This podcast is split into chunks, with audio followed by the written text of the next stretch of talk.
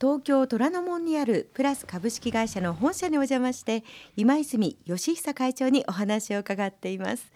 社長就任の翌年小型の文房具7点セットをコンパクトなケースに詰めたチームデミが大ヒット、ね。えー、女性による開発だったんですよね。ねあれはですね、実は私の弟がディレクターを務めて、そして女性たちに、まあこんなもの作ってみたらどうだろうったら彼女たちはやっぱりお裁縫セットとかそういうのに知識がありますからそれを、普通ですとね寄せ集めなんだけどもデザインを統一して、うん、しかも小さく作ったんですね、あの旅行用に、えー、うん、そしたらですね本当に当たりましたね。1個定価でね2800円の商品を2年間で630万個売りましたよ、はい、そうするといくつ？約200億円。すごい、うん、3000円とすると200億だから。そうだね。180億とか。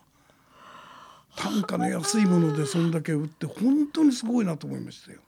デザインの力っていうのは。大きかったんですね、うん、ただしもう一個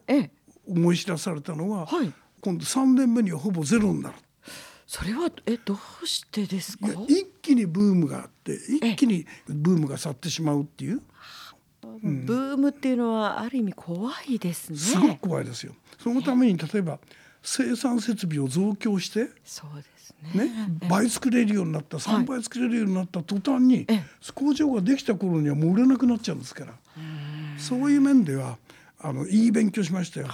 どういうものづくりをしなきゃいけないかっていうね、うん、それからあまりやっぱり欲は書いちゃいけないっていう、うん、売れるに任せてどんどんどんどんっていうのはあんまり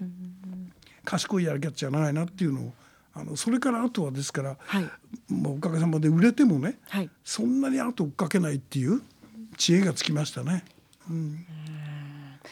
あの1991年に前橋市にオフィス家具工場を確認した産業複合施設プラスランドをお作りになりましたよね。よね。うん、これ群馬県を大きな拠点の一つにしたということなんですがこのプラスランドは林や川といった自然を残した46万平方メートルの広大な敷地に、工場施設群や物流センター事務棟そして構成施設まである複合施設。私も先日拝見させていただいたんですけれども。いました。いやもうなんて言うんですか。あんなに広い必要まずなかったんですよ。広いですね、ね、オフィス家具の工場っていうのは5万坪だったんです、で5万坪の土地を探しておりましたがたまたまあそこは工業団地で全部で14万坪あって、はい、それで東京の感覚からすると土地は驚くほど安いわけですね。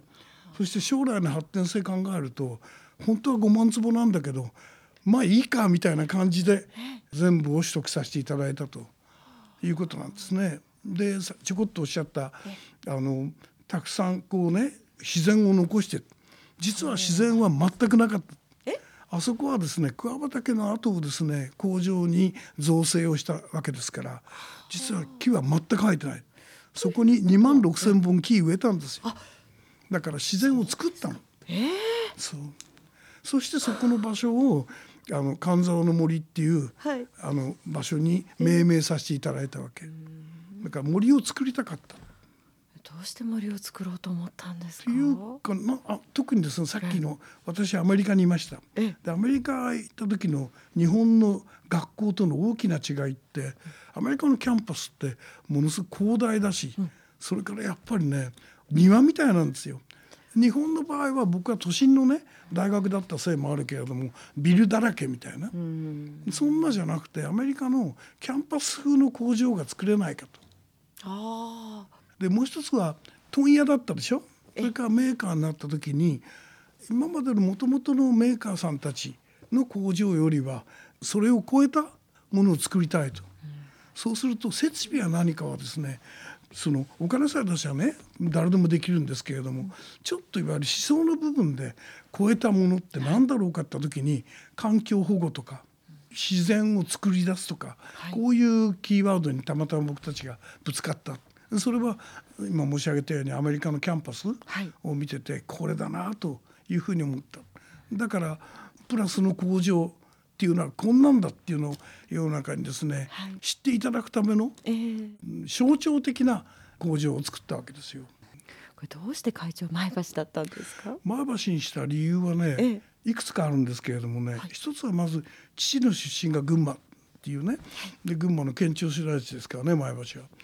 それからもう一つは私たちメインバンクがですね群馬銀行さん。で群馬銀行さんが強く押してくれた、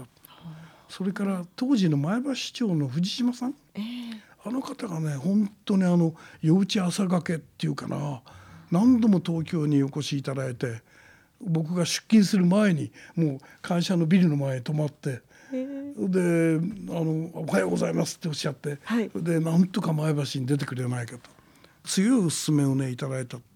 これが決断した最大の理由ですね。この後もコマーシャルを挟んで今泉会長にお話を伺っていきます。